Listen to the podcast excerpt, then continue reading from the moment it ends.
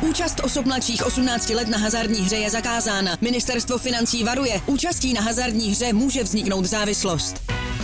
Góly, rohy, fauly, výsledky. Sázkové příležitosti po celý zápas najdeš u Fortuny. Ještě pořád nemáš vsazeno? Chyba! Jen se vsazeným tiketem fandíš na 200%. Stáhni si Fortuna aplikaci, získej vstupní bonus, vsaď si a dej svému fanouškovství nový rozměr. Do I not like that? I don't watch Jose Mourinho press conference, should I? Thomas, it's off for grabs now. Season, Francis, Dom, Dom, And the sun shines now. Dobrý den ve studiu eSport.cz. Belgie končí na mistrovství světa po tom, co jenom remizovala s Chorvatskem 0-0 a právě ze skupiny eh, postupuje chorvatský tým, ale skupinu také vyhrává Maroko a na velké překvapení se podíváme společně s fotbalovým expertem eh, Kubou Podaným. Ahoj. Ahoj. A taky s redaktorem Sport magazínu Pavlem Hartmanem. Ahoj. Belgie a její konec. Eh, Dnes jsme viděli zápas, ve kterém vlastně byla v obou poločasech možná 15 minut na začátku, ale pak eh, odešla. Čemu bys to přisoudil? Hmm, přisoudil bych to asi jejich jako celkový formě na tom mistrovství. Myslím si, že to je nezastihla. A pak ještě můžeme říct, že na konci měli taky nějaký tlak, měli nějaké šance, hlavně Lukaku eh, se teda jako, musím říct, se postaral o to, že letí domů za chvíli, protože ty šance měl. Eh, On je střelec, on ty branky dokáže dávat, ale tady v tomhle tom zápase mu to teda absolutně nesedlo a i z velkých šancí eh, nebyl schopný to prostě zakončit a, a tohle to si myslím, že ho bude velmi mrzet. Hmm. Myslíš si, že ten konec Belgie se dá přisoudit právě tomu, že Lukaku neproměňoval tady ty, kolik to tady vidím, čtyři snad tutovky, ale opravdu tutovky, tutovky. Tak byly to tutovky, ale eh, Belgie si to prohrála tím, jak eh, vystupovala na celém tom turnaji. Protože eh, kdyby eh, hrála tak jako dříve v minulosti, kdy byla nositelem právě toho progresu, tak by se v životě nedostala do této situace, že musí vyhrát, protože by prostě už měla dostatek bodů.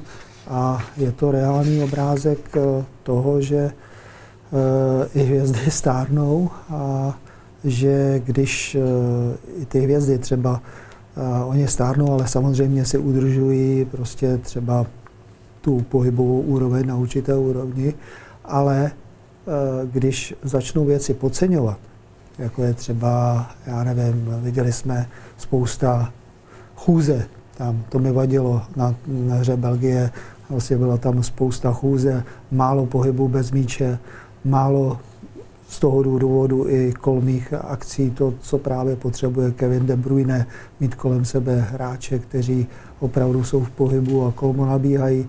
Když eh, se to událo, tak eh, byla z toho šance, protože eh, De Bruyne je opravdu ty jeho přihrávky, dneska tam měl dvě přihrávky, úplně fantastické, umí to, ale mm, ta hra Belgičanů celkově navadila a proto jedou domů. Hmm. Čím si právě vysvětluješ, eh, Kubo, že vlastně zbytek toho poločasu, o kterém jsme se bavili, eh, tam samozřejmě mm, Belgičané měli nějaké šance od 87. minuty dál, kdy už to nějak doháněli, ale ani tak to nebyl nějaký drtivý tlak, kterým by semleli Chorvaty. Tak proč vlastně ve zbytku těch poločasů nebyli schopní vyvinout nějakou větší aktivitu, nějaký větší tlak na Chorvaty, že by je prostě přimáškli? Já jako s takovou kvalitou fotbalistů, já bych tohle to čekal od nich.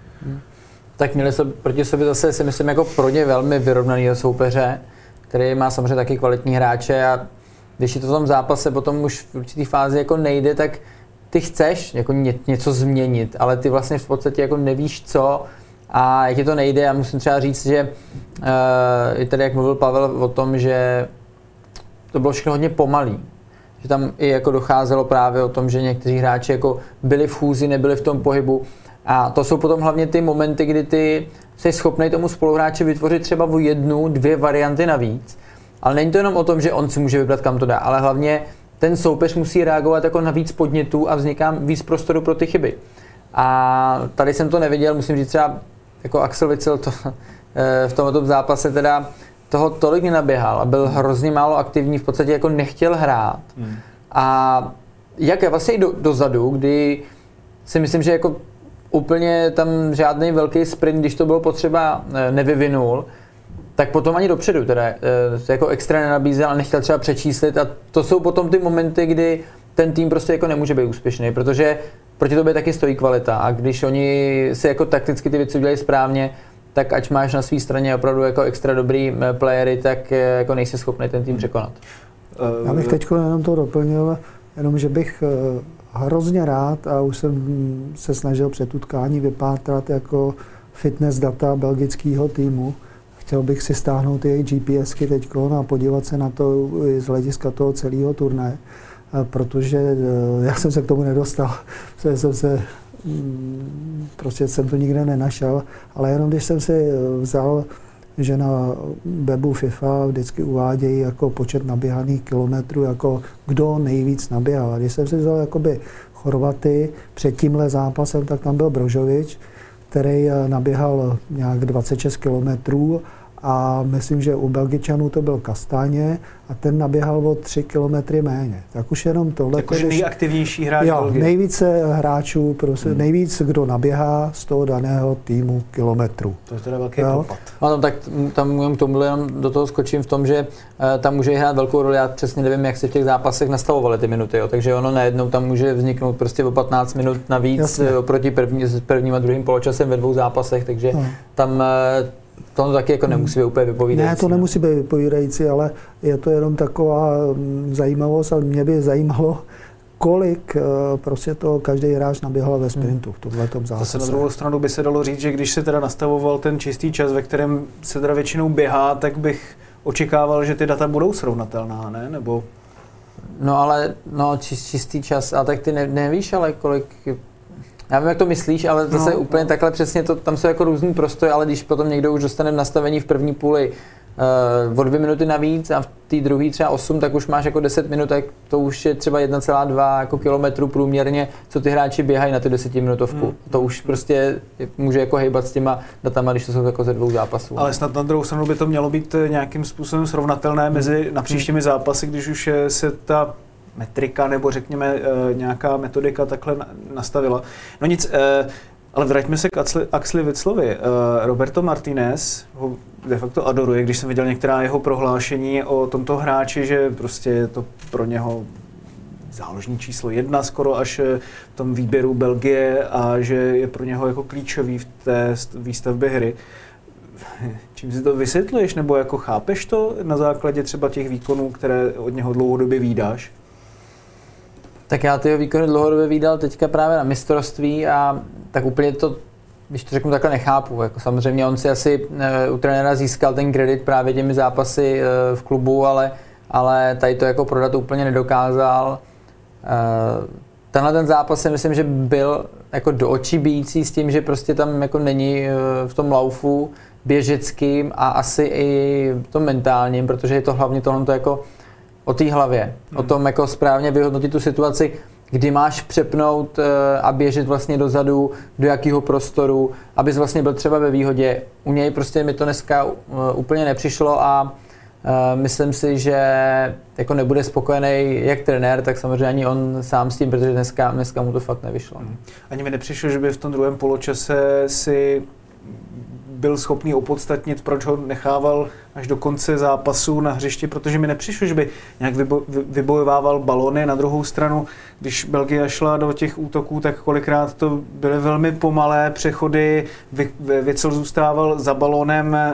Jak si chápal právě třeba tu útočnou fázi Belgie, když se zdíval na ten druhý poločas, Pavle? Já jsem vůbec tu hru Belgičanů chápal jakoby dost eh, takovou chaotickou, že tam nebyla vidět ta, nebyla vidět ta souhra, která na tomhle šampionátu bude, bude eh, rozhodovat. Protože když se si třeba srovnám třeba De Bruyneho, když jde, kolik jenom míčů vybojuje v Manchesteru City, když jde presovat, ale vybojujete proto, protože ten tým je kompaktní a jdou všichni presovat. Tady jsme viděli situace, kdy třeba tam vyskočil eh, De Bruyne, šel eh, presovat ještě s jedním hráčem a zbytek nepresoval. Zbytek nebyl vůbec eh, toho soupeře nezavíral, takže jim samozřejmě třeba ten hráč s tím míčem tam dal tu přihrávku, proskočil ty dva, no a nakonec a bylo to strašně neefektivní, ten pressing. To je, to je pressing. Pak jsme viděli spoustu situací, kdy to tam bylo třeba dobře dán balón na zadní tyč, tam nikdo nebyl. Jo, a takových nedotažeností, které symbolizují tu nesouhru, tak tam jsme viděli eh, spoustu. Když eh, si vezmeme třeba výkon Španělů eh, ve všech zápasech na tom turnaji, tak tam naopak jsme viděli, že tam byla tam je spousta narážeček eh, na třetího, je to všechno timingově sladěné. Tady jsme viděli asi jednu narážečku na třetího, pokud jsem dobře počítal, ve hře Belgie. Čili já tohle nechápu z toho důvodu, protože Martinez je právě znám a tak, jak jsem ho znal z minula, z minulosti, tak právě to trenér, který hodně dbá na právě na tu týmovou součinnost a na tu týmovou souhru jak už jsem zmínil, když eh, třeba hráli i proti českému týmu, eh, když jsme hráli eh, v Belgii, tak opravdu tam to, tam to platilo. Hmm. Jo, I proto to Michal Kvasnica z, zmiňoval o poločasové přestávce. A, a naopak na, u nás, třeba když jsme hráli v Edenu jo, proti Belgii, tak právě taky platila ta týmová týmová souhra, protože tam byla převaha hráčů Slávě. Hmm. Já k tomuhle jenom bych řekl, já jsem vlastně spíš překvapený, když eh, za tu krátkou dobu, když ten národní tým se jako připravuje na nějaký takovýhle turnaj, eh, když oni to vlastně jako zvládnou eh, s, s tou chemí toho týmu. Jo? Protože v tom krátkém časovém úseku jako není úplně jednoduchý to vyladit, ty hráče tak nastavit a je to vlastně, vlastně spíš přijde logický, že to jako fungovat nebude že to jako nebude všechno jak po másle, že to bude trošku drhnout, to rozhodně v těch prvních zápasech nebo klidně v celé té skupině, protože ty hráči jsou jako z absolutně různých systémů, jiných lig, eh, dlouhodobě na ně prostě působí nějaký jiný trenér, jiný realizák, mají tam jiný principy, takže mi to vlastně spíš jsem překvapený, když nějakému týmu to jde, hmm. než si říkám, jako, že oni zklamali s tím, že eh, v podstatě to nedokázali vyladit. Ale když se podíváme třeba, jak tady Pavel zmiňoval to Španělsko, tak tam vidíme prostě jasnou osu té Barcelony, že proto jim to šlape, oni prostě si ty kluci rozumějí, protože takhle prostě hrajou úplně stejně a v podstatě potom jsou schopní eh, to vlastně přenést a ty kraje už se jim přizpůsobí, mají tam ještě další hráče eh, z Barcelony, takže ta osa tam je a te potom už se na to pár hráčů nabalí. Ale když třeba vidíme tady uh, Belgii, tak ty hráči jako spolu nehrajou. Hmm. To je... Žádný vlastně. Jako dá no. se říct, že z té základní jedenáctky, jestli tam snad budou dva hráči, kteří hrají v jednom týmu, hmm. dá se mluvit o Týlemansovi společně s Kasténěm, ale ti si tam myhli eh, ve stejnou chvíli, snad až jenom na konci zápasu. Hmm. A když se člověk vlastně podívá na to, že na jednu stranu Martínez je tam 6 let, ale přece jenom ty principy asi nebyly natolik silně upevněné ne? v tom eh, týmu Belgie, aby se k něm třeba ty hráči dokázali takhle rychle přepnout a vrátit? Hmm, jako já si pořád myslím, že jako v hlavě toho hráče to přebije ten, ty prostě ty klubové eh, věci, jo, co oni tam trénujou a potom taky nějakou chvilku trvá, než se do toho nastartuješ, ale do toho se dostaneš těma zápasama. Jako v hmm. tréninku můžeš to jako říct, ale ty prostě potom, aby si překonal třeba takhle kvalitní tým jako je Chorvatsko, tak to proto je musí být jako přirozená věc. Myslíš, že tom přemýšlet, že tam musí běžet, ale to prostě ten proud té hry ty jako musíš chytit a potom jsi schopný jako dobře takticky organizovaný tým jako třeba jako jednoduše překonat. No. Viděli jsme tam vlastně dvě situace, když je rozdělíme zvlášť, protože první byl centr ze standardky do Vápna, přičemž Dejan Lovren, a teď je otázka, jestli teda vybíhal z offsideu do toho hlavičkového souboje. A druhá vlastně takový střed, nestřed Janika Ferreira Karasky, Janika Ferreira Karaska, Karaska. Tak, hmm. s mm, Kramaričem, tak eh, mě by zajímalo, Kubo, jak si vlastně tu celou situaci viděl svým pohledem? Tak tam VAR vyhodnotil, že to byl offside, tak tam asi moc na to, ať to bylo jako hodně hraniční, opravdu kousek, tak eh, takhle je to prostě v tom dobu posuzovaný a mm, asi musíme brát to, že jakmile to je jakýkoliv offside, tak se prostě bude pískat, protože není jako asi moc jiná možnost, kdyby jsme tam dali nějakou vyšší míru v tom, že se třeba 10 cm nebude brát, tak 11 cm se brát bude. Hmm. Je to takový, uh, myslím si, že takhle je to asi správně posuzovaný. I když je to málo, i když to samozřejmě asi ani vlastně tu akci neovlivní, tak když už tady tuhle tu techniku máme, tu technologii, tak ji prostě musíme využívat tak, aby byla jako co nejpřesnější. A u tam toho nakopnutí eh, si myslím, že tomu, jako, že to na penaltu bylo jako stejně málo. A jestli ho možná jako trochu štrejchnul kolíkem do hola, z těch záběrů to úplně nebylo moc vidět, ale dokážu si asi představit, že nějaký takový letmý kontakt tam byl podle toho, jak se to událo, ale i tak si myslím, že eh, bych jako za tohle tu penalty teda jako nechtěl vidět. Ty jsi říkal 10 cm. Na druhou stranu vím, že v Premier League eh, mluvili o tom, že před minulou sezónou, kdy se hodně řešilo, že za penalty, kdy je tam rozdíl miniaturní, ty vlastně nevíš, kde úplně začíná to rameno. Teď se řešilo, jestli to bude eh, vlastně úroveň toho dresu nebo na základě čeho si to vůbec celé nalajnuješ. Tak eh, to vyřešili tak, že vlastně udělali tlustší tu offsideovou lineu, na základě toho vlastně oni potom už byli schopni určit. Takže sice to nebylo takových těch 10 cm, ale byla to taková šalamounská selská logika. To by se ti líbilo třeba, nebo jak by vlastně se teda mělo přistupovat tady k těmhle s těm pidi rozdílům toho, kde to, to budeš jako každýho hráče měřit, kde mu začíná rameno, nebo jak tohle to jako vnímáš?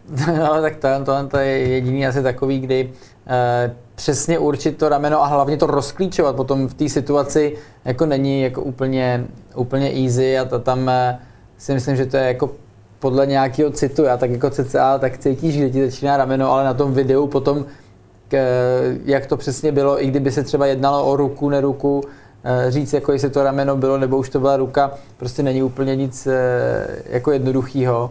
Takže to už je potom jako o citu těch, těch rozhodčích, jo, ale rozhodně si myslím, že Eh, my tady teda nejsme o to, aby jsme ty pravidla nějak vymýšleli, ale aspoň zvládneme nějak interpretovat, ale za mě, pokud bych já si měl vybrat, tak jakmile, jakýkoliv offside, prostě, že ta linie se zvládne vykreslit, tak to prostě offside je a ta situace by neměla potom platit. Hmm. Co ty soudíš vlastně o této situaci a jak vnímáš to, že se tady opravdu rozhoduje o chlup ramene de facto? Tak pokud tato, máme technologii, která to dokáže posoudit eh, jako přesně, určitě je to nějakým způsobem proskoušený a jak říká Guardiola, když eh, jako offsideová lajna ukáže i milimetr offside, tak je to offside a my to musíme akceptovat. Tohle by mi ani tak eh, jakoby nevadilo, ale vadí mi ten trend na mistrovství světa, to posuzování těch penaltových zákroků, protože třeba dneska Anthony, Anthony Taylor, eh, rozhodčí z Premier League a tady nevíme, jestli vůbec ten hráč, ten belgický, o něj škrtnul nebo neškrtnul, ten se svalí, nemusel padat, prostě simuluje nebo přisimuluje to a, a rozhodčí z Premier League eh, to posoudí jako penaltový zákrok a nebo jsme viděli včera v utkání eh, Polsko-Argentina zákrok brankáře z, Češ, z Česného, Eh, za mě to nebyla penalta. Hmm. Fotbal je kontaktní sport a pokud z něho uděláme jako hru panenek, tak to si fotbal podkopává sám eh, pod sebou jámu. Další téma, samozřejmě už trošku navážu na to, co jsme eh, řešili na začátku. Romelu Lukaku. Vlastně Roberto Martinez ho nasadil hned ze začátku druhé půle a byl to vlastně jenom jeho druhý zápas, do kterého se objevil na jakoukoliv dobu, respektive takhle. On byl zraněný od konce srpna, pak se myhl na chvíli eh, v Interu, pak znovu byl zraněný, teď odehrál 10 minut proti Maroku a pak měl 45 eh, minut teď eh, proti Chorvatům. Myslíš si, že bylo znát, že prostě není doléčený a že není v pohodě? No určitě to zná, teď eh, on opravdu v poslední době skoro, skoro nehrál. Nehrál eh, ani, ani v klubu. Eh, prostě ta pauza na každém hráči je to, je to znát. Čili on dneska ještě ke všemu měl opravdu asi smůlu, nebo prostě souběh toho, toho všeho a seběhlo se to tak, že on eh, tam potom po zápase moc dobře věděl, že z těch čtyřech šancí měl aspoň tu jednu dát. No, a, ale bylo by zase laciné eh, to házet eh, na Lukaka, protože ten problém Bel- Belgie byl prostě hlubší a oni si to musí dobře vyhodnotit. No právě, jedna věc je, že teď se bude samozřejmě ukazovat na Lukaka, druhá věc je, jestli jako to nebylo vůči němu trošku krutý ho tam vlastně dávat na těch 45 minut eh, a dostávat ho do takovéto pozice, nebo přece jenom i když je v takovémto stavu, tak by ty šance měl dávat. Tak, tak ty šance asi on sám ví, že dávával a asi měl by dávat. A jestli je to krutý, eh, mě vlastně ukazuje to, že on není ready, v podstatě jenom to, že v tom i pro ně jako důležitým zápase s Marokem, když prohrávali, eh, tak eh, tam šel jenom na 10 minut. Jako takovýhle hráč s takovouhle historií si myslím, že pokud by byl na tom dobře fyzicky, tak těch minut asi, asi dostal víc. A teďka si myslím, že už samozřejmě šel do tuhýho, tak šel na plac na větší minutáž s tím, že jako buď a nebo a bylo na něm vidět, že jako pohybově na tom jako není úplně dobře. A ty šance, to je, to je prostě jako den blbec pro něj, protože to, to zase, a taky to asi možná bylo lehce o tom, jak se vlastně potom v tom zápase cítil, v těch momentech, jestli jako když to řeknu, byl jako vyklidněný, i když prostě musel nějak jako běhat. Viděli jsme, jaká momentálně jako extra hora svalů, kterou prostě v tom zápase živit to není úplně jednoduchý a, a možná mu potom třeba nějaký, když to řeknu, jako kyslík chyběl na to, aby, aby se na ty věci dokázal jako líp koncentrovat, aby, aby to dozvládnul to tělo skoordinovat, aby třeba nebyl zafuněný, protože to byly fakt jako velké šance, některé byly opravdu z metrové vzdálenosti a, a myslím si, že tam to si bude rozhodně vyčítat. No. Je to každopádně, no, Já jsem chtěl jenom doplnit, že na jeho příkladě uh, lze dokumentovat, jak současný fotbal je náročný na tu pohybovou stránku, protože Lukaku, kdy hrá nejlepší fotbal, pod kontem. Kontem mu upravil, uh, die, dal mu dietu, a prostě on schodil, schodil nadbytečný kila, uh, prostě naběhal ho. A když ho naběhal, tak měl neskutečný střelecký čísla. Jo, tak eh, to prostě souvisí. Možná, že kdyby tam Conte byl na tom šampionátu, že by mu pomohl. No. Hmm. Jenom je právě otázka, když eh, se nedostal do té zápasové praxe, jestli právě ty jsi to naznačoval trošku, jestli to ten hráč může trošku ze sebe schodit, když nemá tolik třeba té aerobní činnosti, nebo takhle, jako dá se to takhle jako nějakým způsobem dát dohromady tyhle ty dvě věci. Ne, já teda musím říct, že přesně nevím, s čím on byl zraněný, ale jako prakticky u každého zranění ty jsi schopný nějakým způsobem posilovat, ať už ty horní partie nebo ty spodní, ale máš tam to posilování a to tělo samozřejmě, když je zvyklý eh, na nějakou tu aerobní činnost a on ještě jako muskulaturně jako velký, tak ještě víc nabíráš a v podstatě do sebe dostáváš i vodu, kterou schazuješ tou aerobní činností. Jo? A když nemůžeš třeba běhat, když nemůžeš tolik na tu aerobku být, tak hrozně nafoukneš a trvá ti, než jako to ze sebe dostaneš, eh, ať už jako ty svaly a to, takže potom eh, cítíš hlavně ty první, ty, eh, ty první sprinty, co jako ty uděláš z těch x dní, že prostě ten kyslík nemáš. Hmm. Jo? A tohle to je zase nějaký proces a hlavně hráči, kteří jsou jako, protože máš hráče, kteří jsou tím svým somatotypem jako hubený. Takže ty cvičej, jako zesílej, ale nenaberou úplně tu svalovinu, takže tam nemáš Mluvíš se o sobě? Mluvím třeba i o sobě, taky jsem prostě, když bylo nějaký delší, delší pauza byla, já jsem jako hodně cvičil, tak musím říct, těch prvních jako 14 dní přípravy pro mě bylo těžší hlavně proto, že jsem prostě vážil třeba o 5 kg svalů víc a nebyl jsem schopný to potom jako v té zátěži, eh, kdy jsme museli mít jako hodně intenzivní tréninky, tak prostě jsem jako měl fakt jako problémy to udechat, no. jako necítil jsem se úplně dobře a tak nějak jako vím, že když on byl zraněný, eh, tak eh, tou svou muskulaturou prostě nabral a teď to má těžší. No. Ještě se vrátím vlastně k tomu nasazení na druhý poločas. Jak, jaký to je vlastně v tu situaci podle tebe v rozhodujícím zápase mistrovství světa, když tě jako trenér řekne, pojď zkus to na těch 45 minut a on vlastně ví, že se na to úplně necítí, ale zároveň ví, že to, co on může nabídnout, tak nikdo jiný na tom hřišti úplně nabídnout nemůže. To znamená ten uh, jeho outlet, uh, že vybojuje ty dlouhý balony od Kurtoásy nebo prostě nákopy od Alderweile a Jedra, ty, s tím s tím většinou nemývám problém, Alderweirelda, pardon. Eh, takže přece jenom víš, že může s něčím pomoct, to může být zásadní, ale zároveň ne natolik, jako nakolik by bylo potřeba. Jak, jak si myslíš, že tohle ten hráč může vlastně vyhodnotit? Mm, ty si jako ty, ty víš, že na těch 45 minut jsi schopný to tam asi nějak odehrát a hlavně on, jak jsem říkal, z jeho reputací a jak on se vnímá, jaký má ego, tak do toho jde s tím, že to zvládne. Že tomu týmu pomůže, že bude ten zachránce, prostě věříš si, to je prostě pozice, kdy už si jako věříš a když tu možnost dostaneš, tak jdeš, protože kdyby byl fakt jako zraněný, takže by se nemohl ani účastnit tréninku, tak je to věc jako úplně jiná a to by bylo špatně a myslím si, že do toho by nešel. Ale v tu chvíli, kdy už se s nima připravoval a kdy i hrál malinkou část toho zápasu s Marokem, tak si myslím, že to asi jako nebylo úplně v jeho hlavě téma, jestli jako řekne nemůžu, nebo uh, jdu do toho tréně. Tam si myslím, že prostě přišel pokyn, jdeš na plác a ukaž, co umíš a on prostě šel a bohužel se mu to pro něj nepovedlo.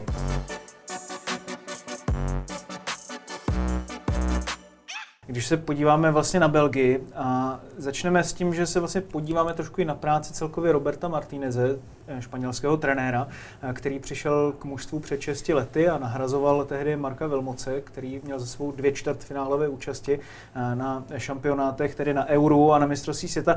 Jak bys vlastně v globále zhodnotil práci kouče, který za sebou měl poměrně slušná angažmá v Premier League a i vzhledem k tomu, že hodně belgických hráčů působilo v anglické nejvyšší soutěži, tak se to tehdy zdálo jako velmi zajímavý tah. Já si myslím, že pan Martinez od roku 2016 udělal v Belgii obrovský kus práce, protože on tam přišel a vlastně musel pomoci udělat takovou modernizaci celkovou toho belgického fotbalu což eh, se mu povedlo. On třeba se zasadil o to, aby se postavilo moderní centrum pro belgickou reprezentaci, vyzbrojil eh, všechny eh, profesionální kluby, nebo zasadil se o to, aby profesionální kluby dostali nové technologie, nové analytické programy a on jim dal všem, vlastně a nejen tomu národnímu týmu, ale tomu celému fotbalovému hnutí v Belgii takový eh, nový směr, prostě dal takový mustr a eh, začal ho, začal ho postupně naplňovat. No a tomu přineslo úspěchy i na tom minulém mistrovství světa v Rusku, kde Belgičané hráli velmi dobrý fotbal, ale teď mi přijde na tom současném mistrovství světa, že právě od těch moderních principů v té hře a si myslím, jakoby je přestali ctít. Když se na tu hru Belgii podívám na tom turnaji, tak první, co mě napadne, tak je velké hřiště. Jo? Že ten tým není, není příliš kompaktní. Druhé, co mě napadne, tak je rychlost. Ten tým je pomalý, nebo hraje, hraje pomalu. A to jsou takové eh, věci, které musí ctít každý tým. I, i kdyby tam měl sebevětší hvězdy, tak i ty musí ctít principy moderního fotbalu. A pokud je přestanou ctít, tak eh, jim nepomůže ani to, že se jmenují Kevin De Bruyne a že v Manchesteru City hrají úplně jinak než v národním týmu na tom, na tom turnaji. A to s tím právě souvisí, protože on v Manchesteru City ctí ty principy hry. Teď si myslím třeba u něho je to trošku třeba pomalejší návrat do obrany. Jo, a tady eh, teda v tom eh, Manchesteru City to ctí, ty rychlé návraty do obrany a když jsem se podíval třeba na mistrovství světa, tak to není úplně, úplně v tom sprintu, jakém je, když hraje Premier League za City. Hmm. No a teď, když si vlastně vezmeme v potaz eh, slova Kevina De Bruyneho v rozhovoru pro The Guardian, kdy naprosto bez obalu prohlásil, že jeho tým je vlastně pro toto mistrovství světa bez šance, aby tedy mohl celý šampionát ovládnout. Souhlasíš s tím vlastně? Že už je přestádlý takhle to jako vlastně nějakým způsobem ohodnotil a že před čtyřmi roky tam ta šance byla. No, uh, jako souhlasit, uh, asi se s tím souhlasit dá, že jsou starší, než byli předtím samozřejmě, to je přirozený, ale pořád to jsou hráči, kteří si myslím, že úplně z, tý, z toho svého píku tolik nestratili, ale je tam právě důležité to, že teď nehrají, že ta aktuální forma tam taková není, protože ten turnaj, eh, ten národák a ten krátký turnaj je úplně o něčím jiným než ta dlouhodobá soutěž. A tady je to opravdu jenom o tom, eh, jak vám to zrovna sedne. Jo? A že nemusíte být úplně top tým, ale jste schopni dojít prostě daleko jenom proto, že tam je ta týmová soudržnost. Některé ty principy si opravdu uh, sednou do, do, tý, do toho celku tak, že je to vlastně pro vás obrovská výhoda a velká zbraň. A tady prostě u Belgie to teďka není. A já si myslím, že uh, on je samozřejmě permanentně pod velkým tlakem. Možná i tak jako nějak vnímají, že byla očekávání, že samozřejmě ten národák belgický měl na to asi, aby udělal jako úplný top. Aby Poslední třeba... šance navíc. Jo. Jo. Takže oni tohle si myslím, že jako celkově cítili, protože ten tlak na ně byl, jak eh, zvenku, tak samozřejmě i od toho týmu samotného. Ale já si myslím, že on prostě ten, ty věci se snaží jako hodně eliminovat, protože na něj už toho je taky jako hodně.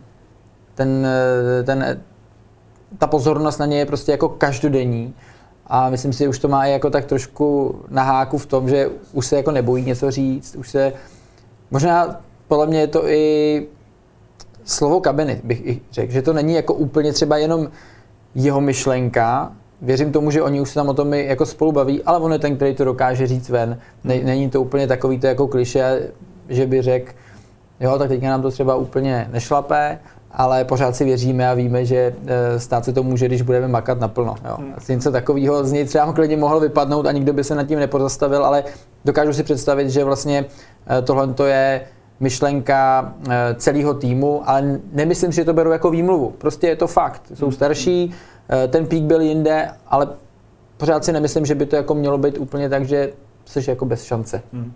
Na druhou stranu s tímto výrokem třeba aspoň podle všech těch signálů, které jsme slyšeli z belgického národního týmu, úplně nesouhlasil Jan Fertongen, bývalý stoper Tottenhamu, který v návaznosti na výkon proti Maruku, když se optali na to, proč to bylo tak špatné, tak říkal, no možná, že vepředu nejsme tak dobří, protože jsme moc staří. A e, z celého toho týmu jdou zprávy, že ten kemp belgický je docela dost rozhádaný Jaký to na tebe dělá dojem, Pavle, eh, právě z tohoto pohledu, eh, jestli, jestli teda Belgičané vlastně, jestli ta De slova mohou trochu pročistit tu atmosféru eh, v týmu, nebo jestli to spíš jenom přitíží tomu celkovému nastavení? Tam záleží na tom, jak jsou nastaveny ty vztahy a ten mechanismus té komunikace uvnitř toho týmu. Tady z toho vidíme, že určitě De Bruyne, než s tím letím vylezl ven do médií, tak určitě to nekonzultoval s Vertonghenem, protože jinak by nedošlo takovéhle veřejnému ripanci eh, Vertonghena. Já si myslím, že nikdy ne, není upřímnost na škodu, ale uh, ta upřímnost musí být nejdřív uh, jakoby vlastní té kabině a i vlastně vzájemným vztahům mezi trenérem, hráči. Takže jestli oni to prodiskutovali v kabině a říkali si o tom, kluci jsme moc, nejsme už moc eh, starí na, na to zlato, nebo nevíme, jak ta komunikace tam probíhala, ale z toho, co se potom dostalo ven do tisku a z těch následných reakcí, tak vidíme, že v tom týmu je neklid, hmm. každopádně, protože třeba Kurtová, Kurtová nejdřív vystoupí a řekne, řekne že nic z toho, co se psalo, není pravda. A pak řekne, ale kdo to vynesl, tak ten už tady skončil. Tak to tak mi připadá ten... to bude jako Ujfolušiho výrok. To mi připadá ten památný výrok Tomáše Ujfolušiho, že společnice jako o nich nic neví, ale a že nic neplatí, ale ta částka nesouhlasí. Každopádně eh, to ukazuje, že mm, to není, není v pořádku. A já třeba Kevina De Bruyneho sleduju, protože jsem fanoušek Manchesteru City, tak sleduju každý jeho zápas a vidím, jak on tu řeč těla. Ta v Manchesteru City je úplně jiná, než teď jsem na něho koukal před zápasem a šel jak na popravu. Mm. Prostě to není Kevin De Bruyne, jak já, jak já ho znám eh, i z toho podzimního vystoupení v Premier League z Manchesteru City, kdy tam měl, já nevím kolik, devět asistencí, tři góly. Jo, a tady, tady, tady se hledá i proto, že ten tým, jsem o tom mluvil, tak není kompaktní. On potřebuje k té své hře protože dokáže skvěle číst prostor, dokáže se skvěle rozhodovat a dokáže vždycky v těch situacích najít nejlepší možné řešení. A k tomu potřebuje ten sladěný pohyb a koordinaci hráčů. A když ho vidím, jako, tak to neladí, absolutně, s tím to, týmem. To je právě to, co třeba, na co třeba narážel i Jaroslav Hřebík, když jsme ho tady měli ve studiu, když jsme se bavili o hře Ilkay Günogana, který nebyl úplně ve své kůži, třeba i v německém národním týmu. A on říkal, že vzhledem k tomu, jak ten tým není tak secvičený a nemá ty principy tak eh, natrénované, zcela pochopitelně, tak místo třeba nějakých pěti možností pro přihrávku mu zbývají jenom jedna, dvě. Teď ještě jde o to, jestli se ten útočník nebo to křídlo třeba nenachytá v offsideu a tak podobně. Uh, máš pocit, že De Bruyne se možná trošku trápí i z eh, těchto důvodů, že třeba tam jako nemá takovou oporu v tom celkovém týmovém systému okolo něj? No rozhodně, tak tohle to je eh, věc, která vlastně potom dělá mm, ty národní týmy prostě jako úplně jinou soutěží, že vlastně ty hráči nemají e, samozřejmě na sebe tolik času se sehrát, jo, ano, mají samozřejmě nějaký bloky v průběhu toho roku, kdy se potkávají, ale to je jako velká hektika a tam hlavně to jsou principy, které vlastně vždycky jsou přehlušený těma principami potom, které jsou e, v tom klubu, protože to prostě máte na týdenní bázi pořád a pořád dokola. A tady je to o tom prostě fakt jenom, jak jim to sedne, protože všichni ty hráči umí hrát fotbal. Ale De Bruyne je zvyklý na tu kvalitu z Manchesteru City, kde jsou prostě na všech pozicích top hráči eh, v Evropě. Tam bychom jako často těžko hledali někoho lepšího na ty pozice.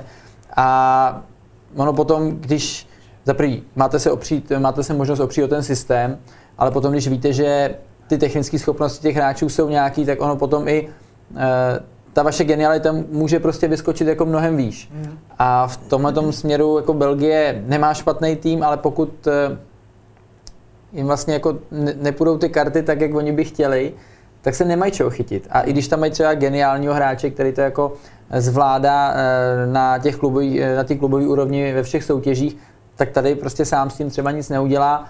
A jak říkám, já si myslím, že jako oni cítí, že na to úplně nemají, ale jako je to prostě blbý to říct ven.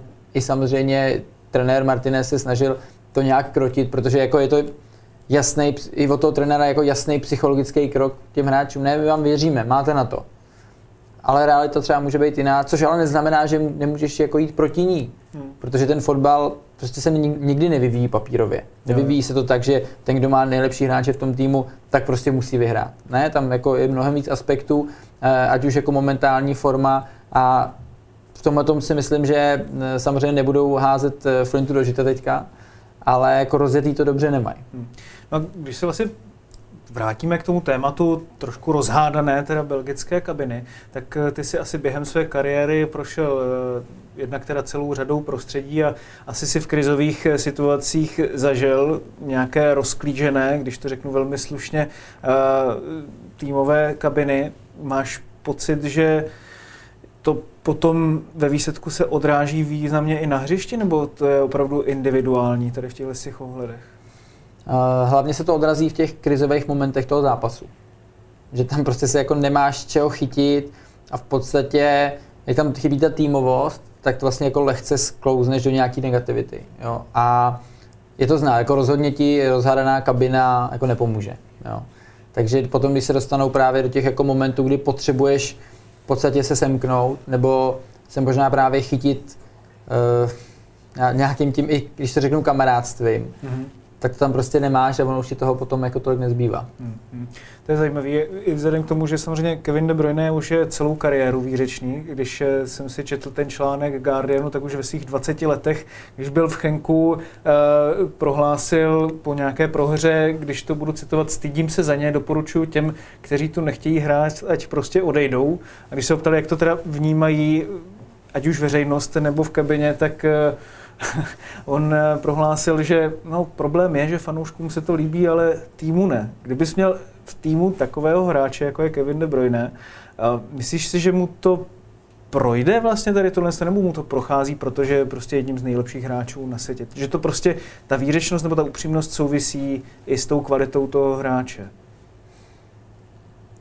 Tohle to je asi těžký, jako někdo může mít trošku víc prořízlou pusu a nějak ty věci i třeba jako ventilovat ven po svým klidně, ale to, jak on potom funguje v té kabině, to si úplně jako netroufám hodnotit, protože tam je jako si myslím jako hodně tenká linie toho, kdy uh, se ty hráči naštvou, kdy on je braný za primadonu a kdy může být brán vlastně, hele, on je takovej, víme, jak to jako myslí, víme, že je třeba extra cíle vědomý, takže v tomto smyslu to třeba jako neberou až jako úplnou kritiku, i zrovna v tomhle tom samozřejmě eh, výrazu, já už nevím přesně, jako v jaký to bylo konstelaci, jak moc to bylo po zápase a tak, kde tam samozřejmě ty emoce hrajou velkou roli, ale eh, tohle to si úplně netroufám jako hodnotit, ale samozřejmě, když je to takhle vytržený, tak uh, mu to asi jako zase moc kamarádů nepřidá. No. Hmm. Měl jsi ty s tím třeba někdy problém, že jsi byl výřečnější, než, než bys rád? Jako, nebo vyhodnocoval se třeba v některých situacích, kdy si říct, že tohle to radši neřeknu, budu v tomhle tom směru eh, více, řekněme, kolegiálnější nebo loajálnější vůči kabině, nebo jak jsi tady tuhle záležitost eh, vnímal ty? Vlastně, když to jako řeknu z toho osobního pohledu, jak jsem to měl v té kariéře, tak eh, pro mě bylo spíš vlastně důležitý si to jako vyříkat s těma klukama v té kabině, nebo vyřešit to tam. Jako já jsem nepotřeboval, aby to věděli diváci, já jsem nepotřeboval, aby to věděla veřejnost, protože to, že by to oni věděli, mě vůbec jako v tom mém výkonu nebo v tom našem rozpoložení v té kabině to jako ničemu nepomůže. Hmm. Jo, to, že to bude vědět tamhle eh, Tonda, Tonda, který je za obrazovkou, tak eh, my v kabině vlastně budeme furt jako ve stejné situaci. Takže Možná já třeba jsem... ve chvíli, kdy ty bys jako si myslel, že v té kabině už jako nejsi schopný s tím nic dělat, tak jako bys s tím šel ven, už to tak občas někdy bývá. Bývá, no. Já si, já si v tomhle směru myslím, že potom už je to takový, e, e, že hodně jako ty hráči koukají na sebe v tom vlastně, aby jako ukázali, není to moje chyba. Hmm. Já, u mě konkrétně mě většinou jako úplně nevadilo extra, kdyby si někdo myslel, že to je moje chyba. Mně bylo fakt jako důležitý spíš to, aby se prostě hráli líp. Aby vlastně to v té kabině, to jestli si někdo o tobě navenek prostě myslí tohle nebo tohle, když si s ním neznáš, tak jako OK, tak jako není to třeba úplně super příjemný, ale to asi nebylo úplně to, co tížilo moji hlavu. Je to konec v základní skupině pro Belgii. Po dlouhých letech se nedostala ani ze skupiny. Myslíš že je to i konec celé té zlaté generace, že třeba někteří hráči, jako je Kevin De Bruyne nebo ostatní, by mohli i v nároďáku skončit? Já si myslím, že určitě někdo z té zlaté generace skončí. Já bych to viděl i na ty stopery, že by měli skončit.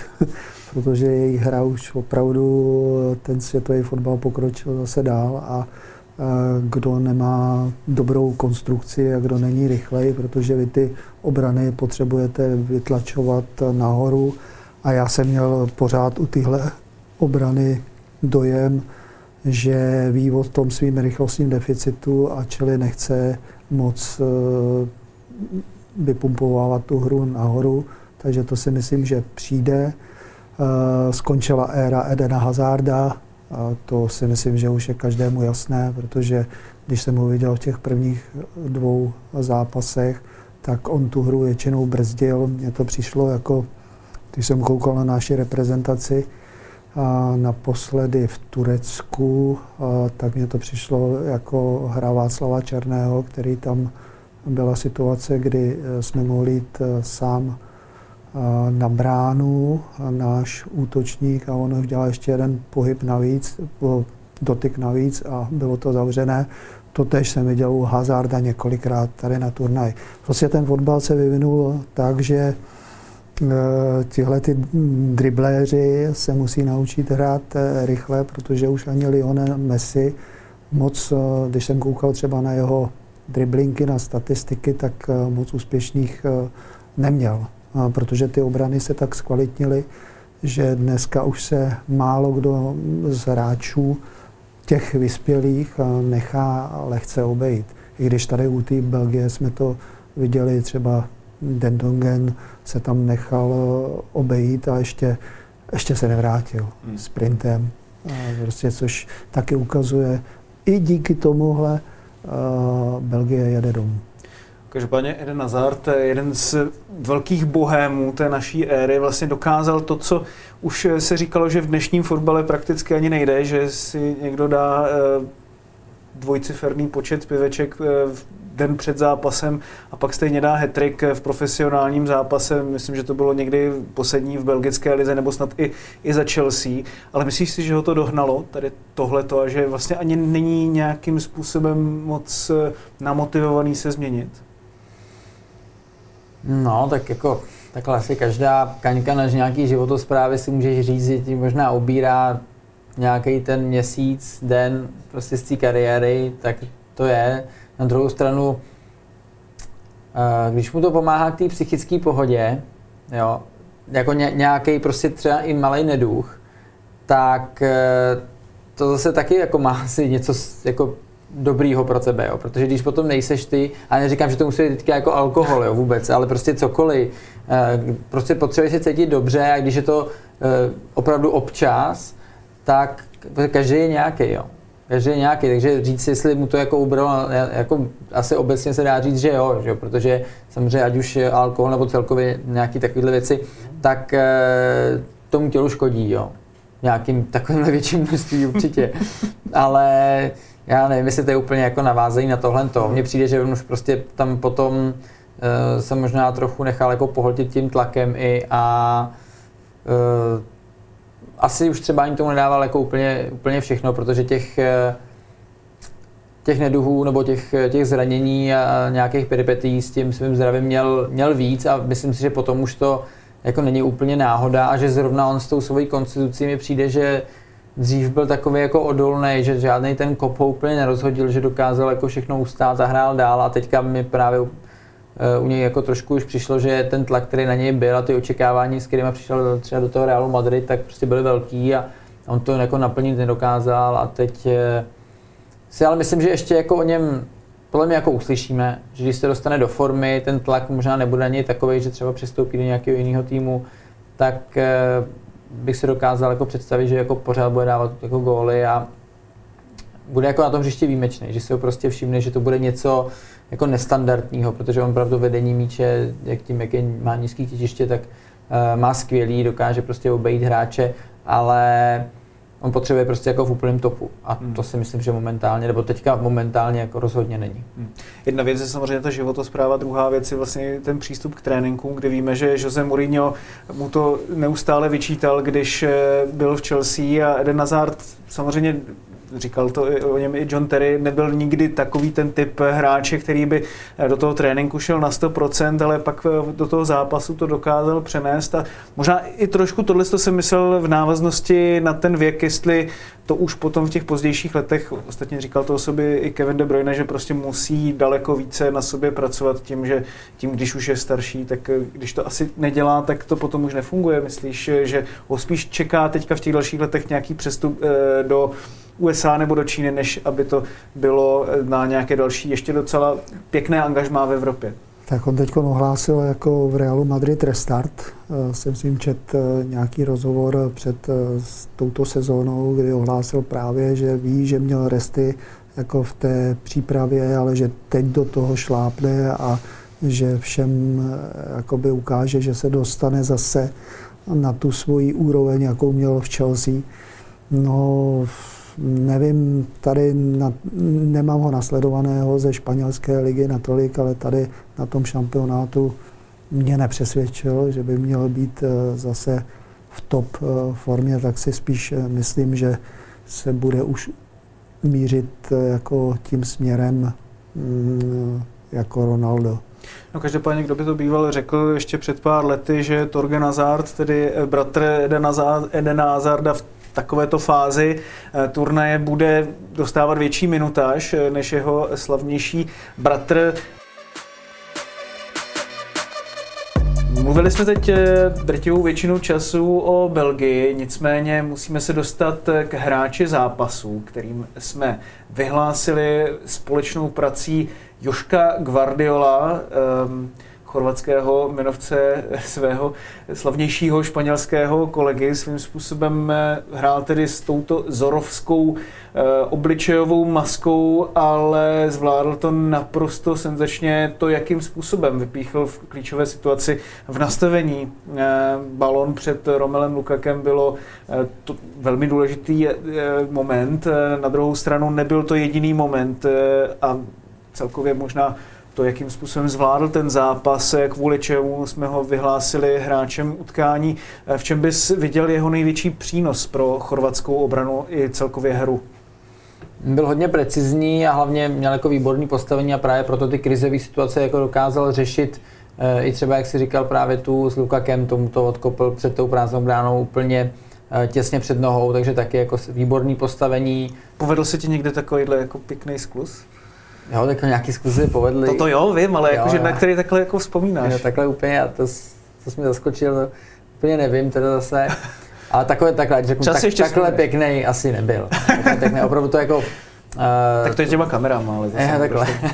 ne, moc dobře to vypíchnul a musím říct, že i potom třeba dopředu tam měl docela jako odvážný průniky, až bylo teda vidět, že to jako není jo, Eh, šálek kávy, že tam potom, když ten míč vyvezl, tak se tam s ním jako úplně necítí komfortně, eh, ten míč odevzdal a, a mazal zpátky, i když si myslím, že třeba ještě ten útok, která už potom mohl podpořit, ale eh, do té defenzivy působil fakt velmi jistě a, a v podstatě Chorvaté udrželi jako nohu, nohu udrželi nulu hlavně díky němu. Hmm hraje v Red Bull Lipsko levého stopera ve velmi zajímavé obrané čtyřce.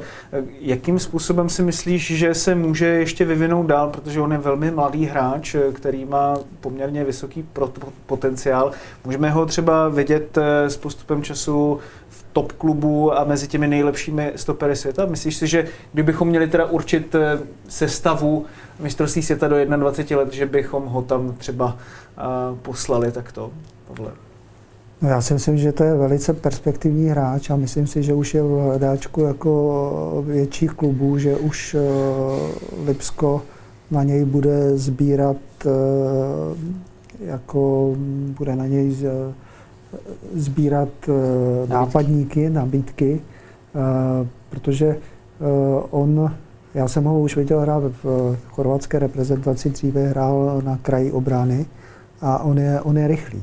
Čili to je, to je první, první deviza. Druhá deviza je, že on je konstruktivní. Tady, ať už Kuba říkal, tak on eh, spoustu míčů eh, vyvez, což eh, bude zase nutnost od středních obránců do toho budoucího fotbalu, že on i jednou to vyvez velice dobře, byla z toho nakonec chorvatská šance. Takže tímhle si myslím směrem, že se bude dál rozvíjet a samozřejmě bude dál sbírat eh, zkušenosti, protože stále je to, stále je to mladý hráč a každý takovýhle zápas, tak to je obrovská škola i pro něj. Hmm. Jak na tebe celkově, Kubo, působil ten chorvatský výkon v dnešním zápase? Řekl bys, že s tímto eh, by třeba mohli výrazně potrápit i vítěze skupiny, eh, na kterého narazí eh, Chorvaté v osmi finále, kterým se mohou stát eh, Španělé, ale ještě je to velmi otevřené, protože ta skupina je poměrně hodně vyrovnaná a šanci tam má celá řada týmů. No, s tímto, s tímto to bude málo, si myslím. Ať tam narazí na kohokoliv, podle mě tohle byl od nich výkon, který jim stačil, když to takhle řeknu. Hmm. Jo, a ten soupeř jim, eh, jim v podstatě v tom jako sekundoval a musím říct, že oni mají navíc, viděli jsme to třeba mm, v tom zápase s Kanadou, kdy oni potom jako ukázali, ač Kanada nehrála jako vůbec špatně, co se týká kombinace a, a musím říct, že to byl jako od nich sympatický výkon, tak samozřejmě Chorvaté tam potom ukázali eh, ty své individuální kvality a hlavně eh, potom, jak se dostali do vedení a trošku to z nich spadlo, tak ta kvalita byla opravdu znát u, u každého z nich a tohle to byl výkon, který oni potom musí jako předvádět. Eh, ale dneska si myslím, že uh, taky jako nejsou, jsou samozřejmě spokojení, že jako postupují a tak, ale že by úplně jako si ten zápas pouštěli zpětně a, a tleskali si, to si myslím, že taky jako nebude. Hmm. Jak vlastně hodnotíš celkově tu sílu chorvatského výběru, protože tam vidíme některé uh, hodně starší hráče, jako Luko Modriče v 37 letech. Jak vlastně na tebe působí jeho výkon v chorvatském nároďáku oproti Realu Madrid? Mně přijde o dost živější dokonce ještě než v klubu.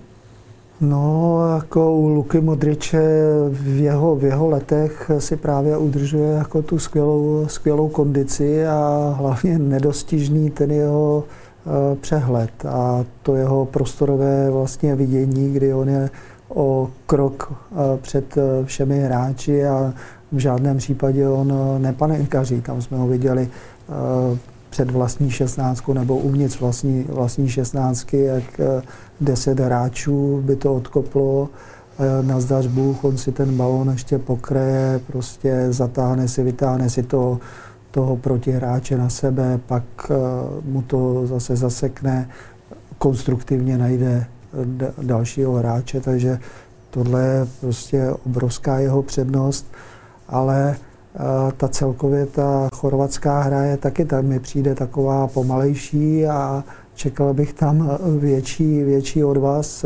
větší, větší rychlost, protože eh, kolikrát jsme si tady, když jsme sledovali eh, ten přenos dnešní, jsme si říkali, pro boha, proč neběží. Hmm. A eh, tam byla spousta nadějných akcí, kdy to mohli dotáhnout z té druhé vlny, nebo ten hráč, co přihrál, tak ještě mohl sprintovat a oni to, oni to neudělali. A, a do obrany Eh, jsem říkal eh, o poločase, že by měli eh, využívat hlavně ten prostor přes Lovrena. Když to využili, tak Kevin De Bruyne tam dával tu přihrávku, byla z toho šance. Nebo podskočil Lovren balon. Tak si myslím, že tohle, tohle třeba proti teď už té vyřazovací části, že to bude velká slabina Chorvatů. Viděl jsem reakce některých expertů chorvatských, ale i z, různé, z různých dalších koutů světa, eh, které vlastně poukazovaly na jednu věc, která mi přišla zajímavá, že eh, na jednu stranu Kevina De Bruyneho ten národní dres spíše svazuje, zatímco Luku Modriče rozvazuje a otevírá k lepším výkonům. Souhlasil bys tedy s tímto hodnocením? No asi nějak takhle se to dá formulovat, protože já, já Modriče tady za ty jeho výkony v národním týmu taky obdivu. Dneska skvělý výkon, v podstatě kdyby Guardiola tam neudělal ten uh, sklus právě v závěru zápasu, kdy to ukopnul Lukakovi, tak já bych ho klidně pasoval na hráče zápasu, protože byl všude a vlastně tam ukazoval i takový ty schopnosti třeba toho pressingu, kdy on jako nebyl líně věd, ale sprintem 30 metrů, 35 metrů naháněl stopera, aby ho dostal pod tlak, aby to museli Belgičané nakopnout vlastně už od svého vápna, tím pádem bylo menší ohrožení pro chorvatskou bránu. Takže tohle to byly věci, kdy uh, si říkám, jako nebo spíš divím se tomu, že on dokáže pořád takhle fungovat. Na tyhle ty úrovni a v podstatě jako tě to bije do očí, že je v těch, tady v těch aspektech jako furt výjimečný. Hmm. A to, že s míčem jako umí uh, velké věci, dokáže ho vyvíst a, a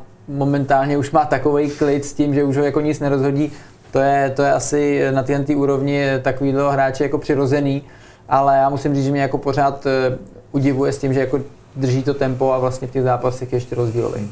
Jsou to dva záložníci, kteří definovali nebo respektive byli jedními z absolutně nejlepších eh, tvořivých eh, eh, středopolařů své doby, vlastně ten současné éry posledního desetiletí fotbalového. Koho vlastně, nebo respektive, když to srovnáš právě Modriče s De Bruynem, proč si myslíš, že třeba teda De Bruyneho, jestli budeme vycházet z toho, co říkal Kuba, to spíše svazuje a Modriče rozvazuje. Myslíš si, že Modrič to bere víc na sebe v některých těch situacích? Mm, já nevím, no. mně, mně přijde uh, prostě, že tam záleží hodně na té, na té spolupráci, na té souře, na těch uh, spoluhráčích, jak, jak je to všechno sjednocené, uh, sladěné. A tady mi to prostě Myslím si, že De Bruyne se už teď těší do Manchesteru City. Já jsem ho ten celý šampionát jako sledoval a nikdy jsem ho neviděl prostě šťastného, když to tak řeknu, by měl tu radost té hry, eh, což hm, prostě v tom City, City vidím, no, ale tam to celkově asi to prostředí, eh, ono to teď eh, všechno poleze ven, že jo, to se můžeme připravit na pokračování. eh, ságy, lezlo teda. ságy, ságy z belgické, belgické kabiny, to jsem stoprocentně přesvědčený, že to poleze teď ven. Eh, Vždycky to vychází z toho prostředí. Jo? A já se divím, že pokud tam byly takovéto nějaké rozmíšky nebo animozity mezi v tom, v tom kádru, že si to nevyřešili všechno dřív. Jo? Že, že to vlastně nechali dospět do tady toho stádia, kdy to vypadalo opravdu, že je to neřízené. Uvidíme, co tedy z belgického kempu ještě vyvstane na povrch v dalších dnech, týdnech a měsících. Každopádně postupujícími jsou tedy Chorvatsko a Maroko, ehm, které přivedlo neuvěřitelné výkony v této skupině, takové, které od něho nikdo asi neočekával. My se budeme těšit na to, co přinesou eh, vyvrcholení z dalších skupin, ale také samozřejmě vyřazovací boje, na které se vrátíme s studiem eSport.cz. Já každopádně za dnešek moc krát děkuji eh, Kubovi Podanému, díky moc a mějte se hezky. Já díky za pozvání. A taky Pavlovi Hartmanovi. Taky děkuji za pozvání a mějte se hezky. Mějte se hezky.